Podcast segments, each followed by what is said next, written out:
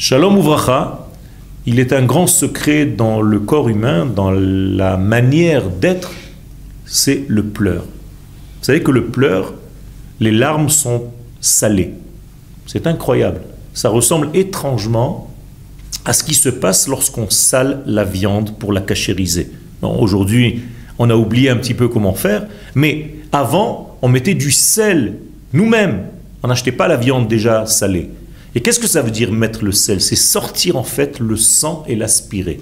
Or, le sang représente une force qu'on appelle dans, chez nos sages les dinim, les rigueurs, les choses qui sont un petit peu difficiles, qui sont à l'intérieur de nous. Donc, lorsque cette rigueur sort, elle n'est plus dangereuse. Elle est dangereuse lorsqu'elle est cachée à l'intérieur. Donc, il faut enlever cette rigueur et la laver. Mais les larmes, lorsque nous pleurons, c'est tout simplement l'adoucissement de notre être, et c'est pour ça que ces larmes sortent avec un goût salé pour corriger en fait toute la peine qui se trouve à l'intérieur.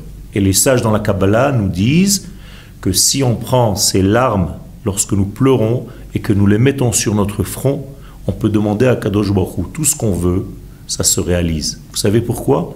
Parce que dans les écrits du Hari à Kadosh, il est écrit que la larme est une valeur numérique spéciale qui, lorsque je l'enlève de l'autre valeur numérique, c'est-à-dire l'œil, donc une larme qui coule de l'œil. Donc je prends la valeur numérique œil et j'enlève la valeur numérique larme, je trouve une valeur numérique qui est de 21. Et 21, nous dit le Hari Akadosh, c'est la lumière du bonheur et de l'espoir. Shem Ehye, je serai. Le pleur est donc un moyen de revenir du désespoir à l'espoir. Todarabah.